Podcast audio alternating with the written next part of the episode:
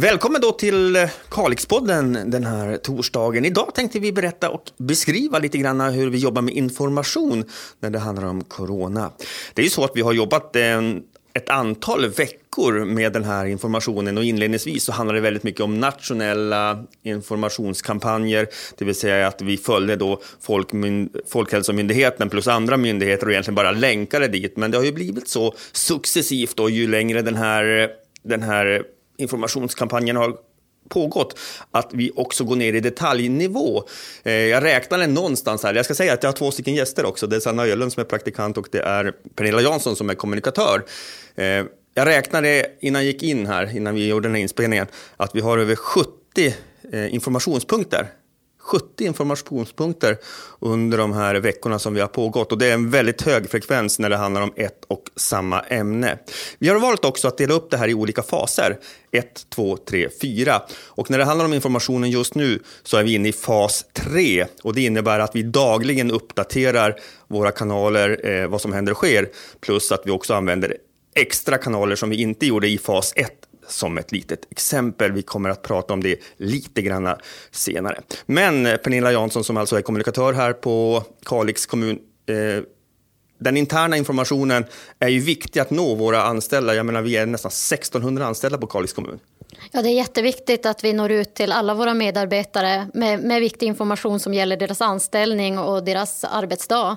Men eh, det gör vi ju på väldigt många olika sätt. Bland annat så har vi vårt intranät. Eh, sen har vi också e-post som vi kan gå ut med till alla. Men det viktigaste kanske är det personliga mötet. Och där brukar vi gå vägen från förvaltningschef som sen tar det med sina enhetschefer som i sin tur tar det med, med sin arbetsgrupp så att vi säkerställer att det når hela vägen ut. Och vi har ju också förmånen, du och jag Pernilla, att åka ut och hälsa på våra fantastiska anställda i deras verksamheter på deras APT. Vi har inte varit på alla ska vi säga, men vi har varit på en del. Och just det här personliga mötet.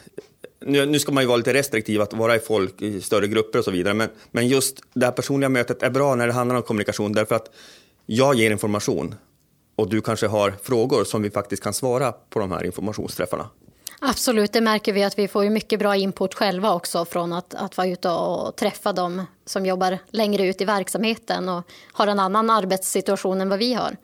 Vi ska säga det också att vi på kommunen nu kommer att gå över mer till digitala möten, det vill säga att vi inte kommer att sitta flera personer i samma lokal, eh, utan vi kommer att gå över till mera eh, digitala lösningar som vi har planerat då i den här faserna som vi pratade om tidigare. När det handlar om extern kommunikation, där har vi väldigt många kanaler som vi jobbar med. Ja, men det stämmer. Vi försöker ju att ha så många kanaler som möjligt för att nå så bred målgrupp som möjligt. Eller vi ska säga både så brett och så specifikt som möjligt. Eh, vi vet att vi har eh, våra mottagare i olika forum och då vill vi nå dem där de finns. Eh, och vi skulle kunna räkna upp alla de här forumen, men det skulle ta för lång tid då förstår ni själva, ni som lyssnar, att vi har väldigt många kanaler som vi jobbar med. Vi kommer att nämna någon, eh, bara så att ni ska få ett litet hum ungefär hur vi tänker och jobbar när vi tar den här med målinriktad information. Om vi tar eh, målgruppen äldre exempelvis, eh, som vi har i samhället, där kan man då tycka kanske att det här med sociala medier kanske inte är det bästa sättet. Eller att man har tillgång till en dator och så vidare. Och här tänker vi då på, på ett än bredare perspektiv. Ja, traditionellt så brukar vi annonsera i annonsbladen med den här typen av information. Dels för att nå ut brett och dels för att man tänker kanske att, att många äldre inte har digitala kanaler. Men vi ser ju faktiskt att till exempel på Facebook så är det 65-plussarna som, som ökar mest. Så vi kanske behöver tänka om där. Vi når de flesta på, på sociala medier idag. Men vi försöker fortfarande använda så många kanaler som möjligt för att inte missa någon. Däremot så händer saker här och nu och då, då är inte annonsbladen den rätta kanalen. Precis, för det är ju så att det går så snabbt. Informationsflödet när det handlar om corona går så snabbt. Det vi säger här och nu kan ju faktiskt vara inaktuellt om någon timme eller någon minut faktiskt. Så snabbt går informationen och som du nämnde Pernilla, att, att då göra stora annonser och köra bara annonser i annonsbladet, det funkar inte riktigt därför att eh, pressläggningen är oftast ett antal dagar före. Men det är ändå viktigt att ha med de här annonserna just för den här målgruppen eh, när vi pratar om de äldre, för vi vet att det är väldigt många som läser de annonsblad som finns i Kalix. Dessutom använder vi faktiskt också traditionella affischer och anslag just när det handlar om den här corona. En annan målgrupp då är ju exempelvis föräldrar som har barn i, i grundskolan och gymnasiet och så vidare. Där finns det en specifik målgrupp och en, en kanal. Ja, där använder vi Skolsoft som är riktat då precis till, till både elever och vårdnadshavare. Och eh, det är ju mycket information som bara gäller dem som inte alla behöver få ta del av. Och då, då kan vi använda de kanalerna.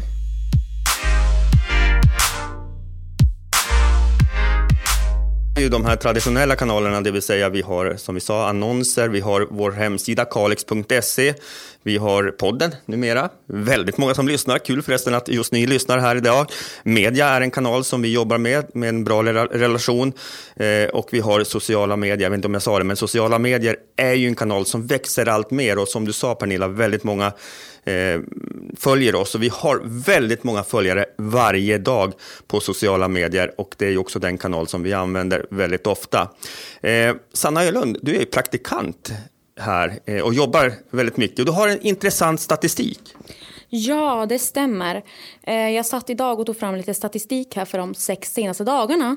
Eh, bara på Kalix kommuns Facebook och Instagram-sida. Och där kan vi ju se att på Instagram exempelvis så har eh, inläggen visats 30 000 gånger. Alltså 30 000 exponeringar på bara sex dagar. Och det är ju helt otroligt alltså hur man kan nå ut med information på ett sånt sätt. Ja, och just Instagram, det är egentligen en målgrupp som är, vad ska man säga, något yngre. Kanske inte den traditionella annonsläsaren, eh, utan det är den, den målgruppen som är något yngre. Och här ser vi då att man följer det som händer och sker just via, via Instagram. Eh, vi såg också, vi la ut filmer, det är också ett media som vi använder. Vi la ut en film här om att gymnasiet nu har distansutbildning. Tror vi upp i nästan 4-5 tusen visningar på den lilla filmsekvensen. Så att det gäller hela tiden att fokusera på vem är mottagaren, vilken eh, kanal ska vi använda och hur når vi ut eh, med den här informationen på bästa sätt för just den målgruppen. Sen är det ju som vi sa för ett tag sedan att vi använder de här traditionella målgrupperna så att alla får ju ta del av det här. Men ibland är det väldigt viktigt att den specifika informationen går till just den målgruppen. Jag ska nämna också det här med Tempus. Jag vet att någon, jag fick en fråga, vad är det för någonting? Jo, det, är en informationskanal som kommunen jobbar med till alla föräldrar i förskolan. Som sagt var, det här var en liten inblick i vårt jobb just nu. Sen är det ju så Pernilla att vi jobbar med mycket annat också, men just nu är det väldigt mycket fokus på, på corona. Vi har ju så mycket som händer i kommunen. Ja, ni får väl följa våra kanaler så får ni veta allt som händer.